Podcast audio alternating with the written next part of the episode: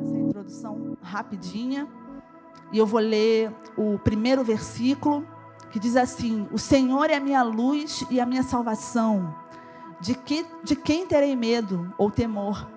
O Senhor é meu forte refúgio. De quem terei medo? Eu procurei alguns estudos sobre esse salmo e alguns estudiosos relatam que Davi talvez tenha escrito esse texto já na sua velhice, pelo fato de no último versículo ele falar: "Viverei até ver a bondade do Senhor". Então acredita-se que Davi já escreveu esse texto já na sua melhor idade, vamos dizer assim, na sua terceira idade, e que estaria com expectativa por aquilo que Deus ainda, fez, ainda iria fazer no final da sua vida. Outra linha de estudo diz que Davi não, Davi escreveu esse texto na sua juventude antes de assumir o reinado de Israel. Davi foi ungido por Samuel na casa do seu pai e ele não tinha pretensão nenhuma de se tornar rei de Israel. Mas foi algo que Deus escolheu como propósito de vida para a vida de Davi, para o futuro do reinado de Israel naquele momento. Eu acredito que Davi não se preocupou muito em estudar sobre guerras ou a constituição do, do, do reinado de Israel, de se preparar, naturalmente falando, para assumir um trono. Mas eu acredito que o anseio de Davi era continuar conhecendo o propósito de Deus, independente se ele iria se tornar rei ou não, porque isso não estava na cabeça de Davi, acredito eu. Ele nem saberia né, que iria se tornar rei. Mas o anseio de Davi era justamente buscar ao Senhor, não importa a situação, a circunstância. Ele desejava ter o Senhor como seu aliado, como seu amigo, como a sua luz e a sua salvação. Ele declara isso no primeiro versículo. E quando eu falo, e quando eu leio sobre luz, eu vejo o quanto o mundo precisa de luz, né? O quanto o mundo precisa conhecer a luz do mundo, que é o Senhor Jesus. Eu trabalho numa clínica de saúde, onde eu tra onde trabalho com pessoas doentes, e eu vejo as pessoas muito deprimidas, muito ansiosas, com muito medo, com incertezas quanto ao futuro, quanto à, à condição socioeconômica do país. Eu vejo um povo pessoas muito doentes fisicamente, mentalmente, de alma, de espírito. E às vezes eu tenho a oportunidade de poder trazer uma, uma, uma palavra de consolo, né? uma, uma, uma luz no fim do túnel, né? porque o Senhor justamente é a luz para esse mundo. E aí eu falo assim, Senhor, realmente a palavra de Deus fala que a criação anseia pela manifestação dos filhos de Deus. Você é a luz do mundo aonde você estiver. Você é a luz que precisa brilhar Cristo para essa geração que está completamente perdida, com medo, cheio de incertezas inseguranças. E quando Davi fala, o Senhor é minha luz e a minha salvação, existe resposta para essa humanidade. Existe resposta para essa geração. E o Senhor Jesus é essa resposta. E você carrega essa resposta. Você precisa ser a resposta para essa geração. E quando nós olhamos né, as incertezas desse mundo, é, é, quanto ao futuro, se o país vai voltar a se erguer ou não, o quanto nós precisamos nos é, fortalecer através da palavra. Porque é justamente a palavra de Deus que vai ser o nosso fundamento a nossa intimidade com Deus vai ser o nosso fundamento, a nossa base para a gente vencer as adversidades desse mundo, conquistar aquilo que é nosso por direito, que o Senhor nos promete na Sua palavra. Então, para nós sermos essa referência para essa humanidade perdida sem Jesus, nós precisamos conhecer o Senhor profundamente, para a gente ter um respaldo de fé, de segurança na palavra de Deus, para que essa geração conheça o Deus verdadeiro. Aquele que é a nossa única esperança. Aquele que é o refúgio, a fortaleza, o socorro bem presente na hora da angústia. Então nós precisamos brilhar essa luz, nós precisamos irradiar essa luz ao mundo. No texto de Mateus, capítulo 5, versículo 16, diz algo ao meu respeito e ao seu respeito. Diz assim: Vocês são a luz do mundo, e não se pode esconder uma cidade construída sobre um monte. E também ninguém acende uma candeia e coloca debaixo de uma, de uma vasilha. Pelo contrário, coloca num lugar apropriado e assim ilumina todos os que estão na sua casa. Assim então brilhe a luz de vocês diante dos homens, para que vejam as suas obras, as suas boas obras e glorifiquem ao Pai de vocês que está nos céus. Interessante que nesse texto ele fala, né? Coloca num lugar apropriado. Eu creio que eu e você estamos num lugar apropriado. Eu creio que você está no lugar que Deus quis que você estivesse. No seu trabalho, na sua escola, na sua faculdade. Aonde você está, nós temos essa responsabilidade de trazermos essa luz. Mas como irradiar essa luz se nós não estamos acendendo essa luz, mantendo esse fogo aceso constantemente através da leitura da palavra, da oração, do jejum, das práticas espirituais. É a nossa responsabilidade brilhar essa luz. Até porque quando os homens virem a sua luz, eles não vão dizer: "Ah, a Marise é legal, ela é simpática", ou pastor Lúcio é gente boa. Não, quando o mundo ver a sua luz brilhando, eles vão glorificar o Pai e vão querer conhecer o Pai através de você. Então, tamanha a nossa responsabilidade de trazer realmente a luz à tona, através dos nossos atos, das nossas obras, do nosso amor ao próximo, que isso realmente é o caráter, a manifestação de Deus no, ao mundo é o amor.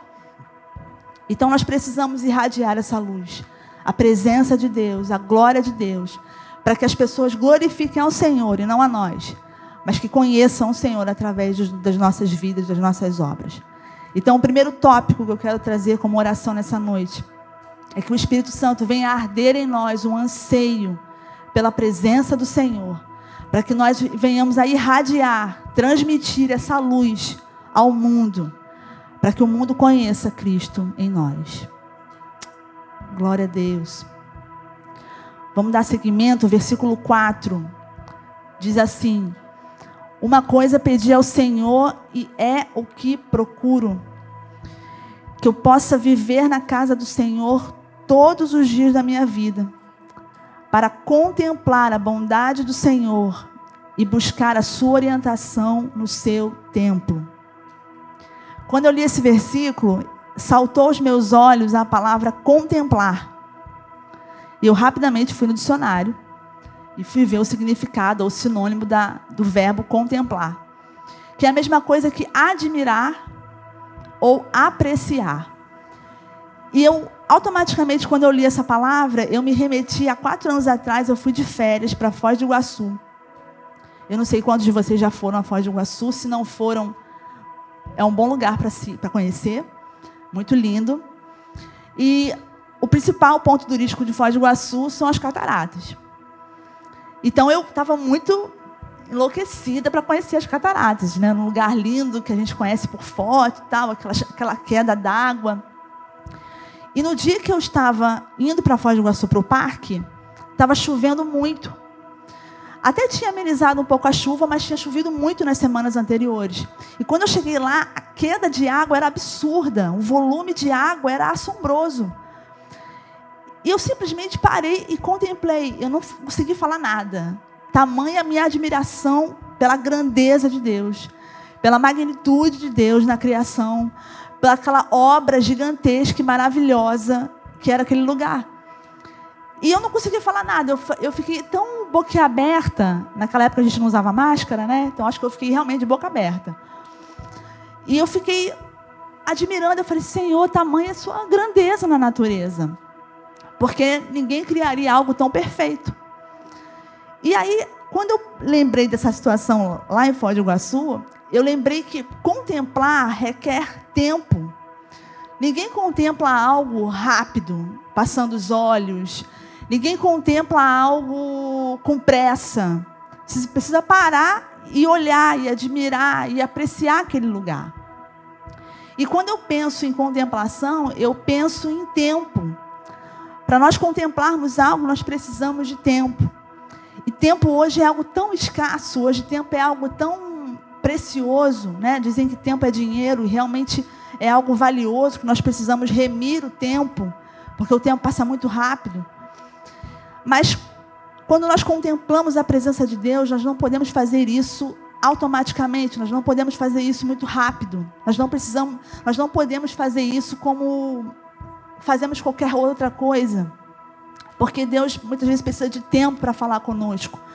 E se nós não pararmos tudo que nós estamos fazendo, tirando um tempo com Deus, tirando um tempo de meditação na palavra, tirando um tempo de oração, a gente não vai conseguir ver, ouvir Deus, sentir Deus, muitas vezes com qualidade, da forma como Ele quer falar conosco. Então é importante nós termos essa contemplação na meditação da palavra, na oração, para que nós possamos ter tempo suficiente para ouvirmos a Deus. Porque Deus não consegue falar conosco correndo, agitado, pensando em mil e uma coisas, preocupados com o futuro, com amanhã, com o meu trabalho, com a minha agenda, com os pacientes que eu tenho que atender. Então eu preciso parar e ter o meu tempo de qualidade, mesmo que seja cinco minutos, mesmo que seja dez minutos. Deus não mede ou, ou, ou pede para você um tempo específico, é o tempo que você tem disponível para dar a Ele, para ofertar a Ele. E o maior vilão do tempo são as distrações. Muitas vezes o, o inimigo sutilmente tenta nos tirar a contemplação por conta das distrações. E outro dia, eu conversando com uma jovem, é, eu falei para ela, gente, eu gastava muito tempo no Instagram indo para o trabalho. E aí o, no iPhone eles colocam uma mensagem de quanto tempo que você gasta na sua semana, como se fosse um relatório de atividades assim que você costuma usar os aplicativos do celular. E eu falei assim, gente, o meu tempo tá, estou gastando muito tempo com o meu celular, com o aplicativo. Não tem alguma coisa errada. E eu mudei o meu hábito. Eu não estou mais indo para o trabalho olhando Globo.com ou Instagram ou qualquer outra coisa. Eu mudei o meu hábito para justamente poder ter o meu tempo e remir o meu tempo em coisas que realmente vão edificar a minha vida. Então, as distrações é algo muito comum do nosso dia a dia, justamente para tirar a sua contemplação e fazer com que você não ouça a voz de Deus ou tenha dificuldade em ouvir a voz de Deus. E é justamente o que o inimigo quer tentar roubar o nosso tempo, a nossa qualidade de intimidade com Deus. É, matar as nossas, as nossas emoções, nos jogando preocupações, incertezas quanto ao futuro. E tentar destruir a nossa comunhão com, com Ele. Em Mateus 13, 44, diz assim: O reino dos céus é como um tesouro escondido num campo e certo homem, tendo encontrado, escondeu de novo, então, cheio de alegria, foi e vendeu tudo que tinha e comprou aquele campo. Eu lendo esse texto, eu fiquei muito admirada com a coragem desse homem de encontrar um tesouro num campo e vender tudo que ele tinha para adquirir o campo. Eu fiquei pensando, não seria mais fácil ele ter pego o tesouro e levado embora? Seria mais fácil. Afinal de contas, ele encontrou o tesouro, era dele, não tinha dono, aparentemente. Então, ele poderia pegar o tesouro e ir embora. Por que, que ele vendeu tudo o que tinha e comprou o campo? Porque, na verdade, quando nós encontramos esse tesouro valioso, que é a presença de Deus, quando nós encontramos o reino dos céus, porque o Mateus compara o reino dos céus a esse tesouro, quando nós encontramos a presença de Deus, esse tesouro mais valioso que nós temos, a gente não quer simplesmente uma porção pequena. A gente quer algo maior, a gente quer cavar mais fundo, a gente quer descobrir, desbravar um campo inteiro que de repente poderia ter outros tesouros escondidos naquele campo que ele não saberia. De repente poderia, onde ele encontrou um, ele pode encontrar dois, pode encontrar três.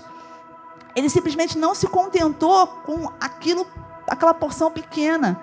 Ele simplesmente foi desbravar e, e cavar para ver se encontrava outros tesouros ali naquele campo. Ou seja, ele não se importou com aquilo que era natural, ele não se importou com aquilo que era material simplesmente. Ele abriu mão de tudo que ele tinha. Eu falei assim: não, aonde. Ele poderia ter pensado assim: aonde eu encontrei esse, eu posso encontrar mais. Então ele não se preocupou e simplesmente ter só para ele. Mas ele falou assim: não, onde eu posso, onde eu encontrei esse, eu posso encontrar e cavar mais. É justamente isso que Deus quer nos ensinar. Porque Deus não é um Deus limitado, Deus não é um Deus de pequenas porções, Ele é um Deus de abundância. Então, Ele fala de maneiras diferentes, diversas. E aonde nós, quanto mais nós encontramos Ele, mais o nosso coração se aquece por encontrar mais e mais dele, porque Ele é uma fonte inesgotável de sabedoria, de conhecimento. Então, quanto mais nós buscamos o Senhor, mais nós queremos o encontrar. E nós não ficamos satisfeitos, nós queremos mais e mais, como um coração apaixonado, deseja mais do Senhor. E esse homem foi buscar mais. Então, que nessa noite nós possamos encontrar mais de Deus. Que o seu coração venha arder, ansiar por mais do Senhor. Porque Ele tem mais para nos revelar, Ele tem mais para nos, ensinar, para nos mostrar. No Salmo 14, 2, diz assim: O Senhor olha dos céus para os filhos dos homens, para ver se alguém que tenha entendimento, alguém que busque a Deus. Se o, Senhor, se o Senhor está procurando, é porque não é fácil de encontrar. Ou seja, Deus está buscando corações que realmente estejam alinhados com aquilo que Ele quer fazer, com aquilo que Ele deseja revelar a cada um de nós. Porque eu e você, nós temos um propósito. E Ele tem um desejo de revelar esse propósito a nós. Então, quanto nós Quanto mais buscarmos o Senhor, mais o Senhor vai se encher, mais Ele vai te encher, Ele vai se revelar, para que nós possamos encontrar o propósito que nós nascemos nesta terra. Então, quero desafiar você a ocupar o seu coração com as coisas do alto, o seu pensamento com as coisas do alto. E o segundo tópico de oração, que realmente o coração da igreja priorize uma verdadeira intimidade com Deus para que possamos remir o nosso tempo e darmos qualidade do nosso tempo ao Senhor, para que nós possamos buscá-lo em primeiro lugar, contemplar a sua beleza, a sua bondade e buscar a sua orientação. Interessante esse detalhe de contemplar a bondade e buscar a sua orientação. Quando você tem contemplação, você consegue ouvir e é o que ele fala, buscar a orientação, ou seja, eu preciso ter tempo de qualidade com Deus, para que eu possa contemplá-lo, admirá-lo, apreciá-lo e ouvi-lo. Porque Deus é um Deus que fala, Ele é um Deus que se revela a nós. O próximo versículo, o nosso próximo tópico de, de oração, é o versículo 11 que diz assim: Ensina-me o teu caminho, Senhor, e conduza-me por uma vereda segura por causa dos meus inimigos. Quando eu leio esse texto, eu percebo o quanto Davi era um homem íntegro, o quanto Davi era um homem que dependia do Senhor. Porque ele diz aqui: Senhor, ensina-me o caminho, porque ele não sabia o caminho. Embora Davi fosse um homem experiente, embora Davi fosse um homem com know-how maravilhoso, né, em termos de guerra, de liderança, ele diz: Senhor, ensina-me porque eu não sei. E somente na presença de Deus nós somos capazes de entender e compreender o caminho que Deus quer que nós vivamos. E através da palavra que o Senhor vai conduzir as nossas vidas numa vereda segura, num caminho seguro. E aí vem a pergunta: Senhor, como eu descubro o caminho que eu devo andar? Qual a direção que eu preciso seguir? Quais são os próximos passos? Eu quero dizer para você que o Senhor é o maior interessado em revelar isso a você. O Senhor é o maior interessado em cumprir o propósito que Ele tem para a sua vida. E Ele deseja te responder nessa noite. 1 Samuel capítulo 23, versículos 1 e 2, diz assim: Quando disseram a Davi que os filisteus estavam atacando a cidade de Keila e saqueando as eiras, ele perguntou ao Senhor: Devo atacar esses filisteus? O Senhor lhe respondeu: Vá, ataque os filisteus e liberte Keila. Achei muito interessante porque Davi, talvez pelos seus conselheiros, pelos seus é, homens de guerra, de repente os homens que estavam com ele poderiam até achar estranho.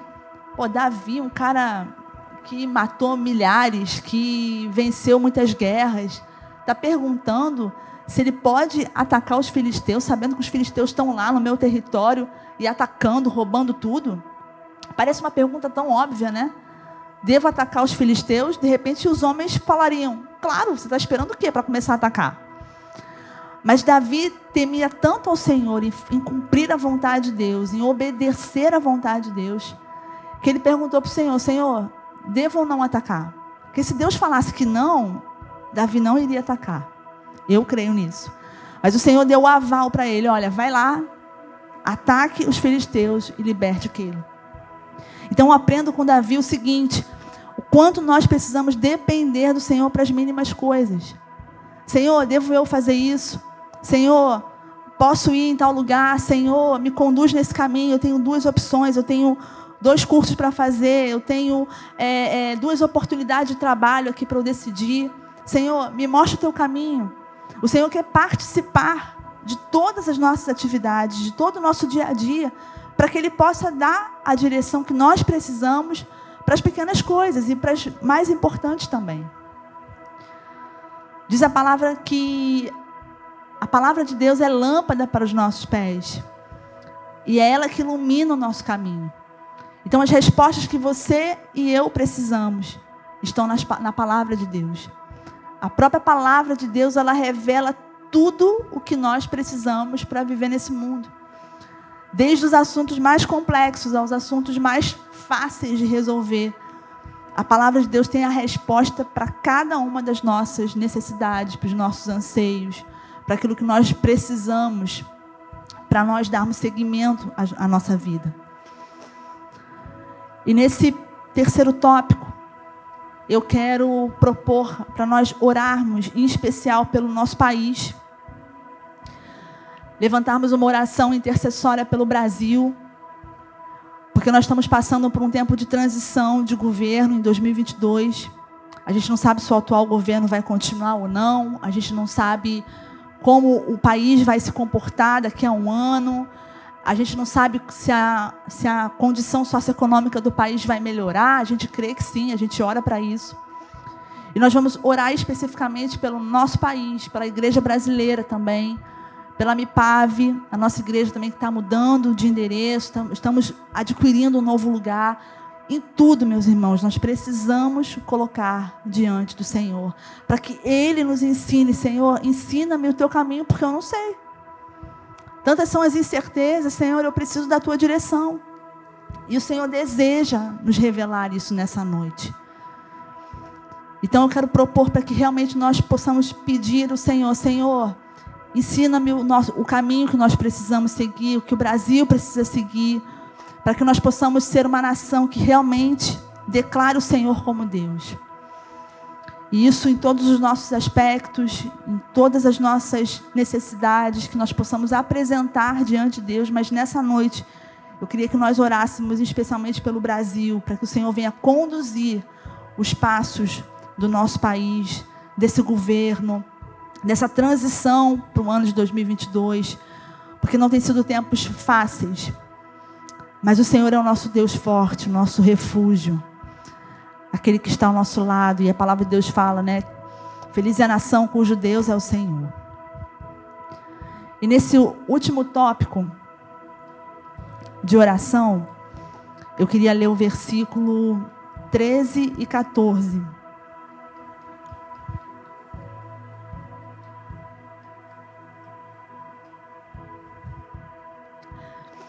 Que diz assim: Apesar disso, esta certeza eu tenho, que viverei até ver a bondade do Senhor na terra. Espere no Senhor, seja forte, coragem, espere no Senhor. Esperar não é uma tarefa fácil. Esperar, inclusive, é atributo ou uma qualidade de quem é paciente, de quem sabe aguardar por algo que anseia. E paciência tem tudo a ver com você descansar, porque você está esperando por algo. E quem descansa, confia e trazendo para o lado espiritual mesmo da palavra, né? Quando nós descansamos no Senhor, nós dizemos para Ele: Senhor, eu estou descansando em Ti, porque eu sei que a minha vida, o meu futuro está nas Suas mãos. E confiança tem tudo a ver com conhecer a Deus. Confiança tem tudo a ver com você conhecer algo ou alguém. Quando nós temos relacionamento com pessoas, quanto mais você se relaciona com essa pessoa, mais você conhece a respeito dela, das suas qualidades, dos seus defeitos. E com Deus é a mesmíssima coisa. Nós precisamos conhecer ao Senhor, justamente para que nós, o nosso relacionamento com Ele possa ser de absolutamente de confiança. Diz lá no Salmo 9, versículo 10, que os que confiam, desculpa, os que conhecem o teu nome, confiam em ti, pois tu, Senhor, jamais abandonas os que te buscam. Então, essa relação de conhecer e confiar andam juntas. Porque eu só confio em quem eu conheço, eu só confio com quem eu tenho relacionamento, com quem eu ando todo dia, com quem eu converso todo dia. Então, esse é um desafio para nós conhecermos ao Senhor verdadeiramente. Eu não vou conhecer Deus plenamente nessa terra, mas eu prossigo de glória em glória para conhecê-lo cada vez mais. E esse é o nosso objetivo, para que a, minha relação de confiança com Deus aumente à medida que eu conheço. Porque Ele não é um Deus que nos abandona, mas é um Deus que se revela. E diz lá que, é, é, ainda interpretando esse texto, né, esperar não é sinônimo de ociosidade, não é sinônimo de conformismo, não é sinônimo de inércia, mas é aguardar pela direção de Deus. Eu me lembro uma pregação do pastor Carlos, é, se não me engano, acho que foi num aniversário da nossa igreja, não me lembro o ano que ele falou que enquanto Deus não faz, ou, ou, desculpa, enquanto Deus não fala o próximo passo, ele permanece no passo que ele está até o momento. Então, se Deus não falou para ele uma direção específica para algo que ele precisa fazer, ele continua e permanece aonde Deus falou até aquele momento. E aquilo me chamou muita atenção. Eu falei assim, gente, é exatamente o que o povo de Israel fazia no deserto. A nuvem se movia, né? o povo estava lá peregrinando no deserto, peregrinou 40 anos. Enquanto a nuvem não se erguia, o povo não se movia. E eles só andavam quando a nuvem se levantava e dava caminho. Isso é sinal de dependência total de Deus, de confiança em Deus, de aguardar pela direção de Deus. E algo que me despertou nesse último versículo a respeito foi a palavra coragem. Porque muitas vezes posicionar requer coragem. Posicionamento requer coragem. Porque muitas pessoas não vão saber te interpretar conforme a direção de Deus. Muitas vezes as pessoas vão querer dar palpite. Muitas vezes as pessoas vão querer dar, como a gente fala, pitaco. Muitas vezes as pessoas vão querer dar conselhos. Ah, faz isso, faz aquilo, mas você está perdendo tempo, você não deveria fazer assim, deveria fazer assado. E coragem para se posicionar naquilo que Deus falou ao seu coração. Que muitas vezes não vai coincidir com aquilo que as pessoas, ou a maioria das pessoas, falam para que você faça. Então é necessário coragem para que você permaneça no posicionamento que Deus colocou no seu coração.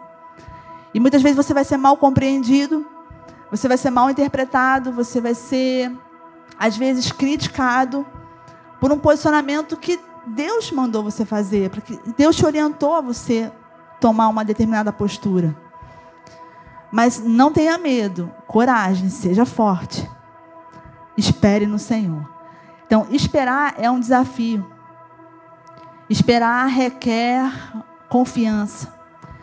E nessa noite eu quero desafiar o seu coração a buscar ao Senhor nesse nível de confiança, de relacionamento, para que você tenha coragem para se posicionar naquilo que Deus mandou ou direcionou você fazer. Glória a Deus. Era esse quarto tópico então é justamente para nós nos posicionarmos, aprendermos a esperar no Senhor até vermos a bondade dele sobre a terra. Glória a Deus. Fecha seus olhos, eu já terminei.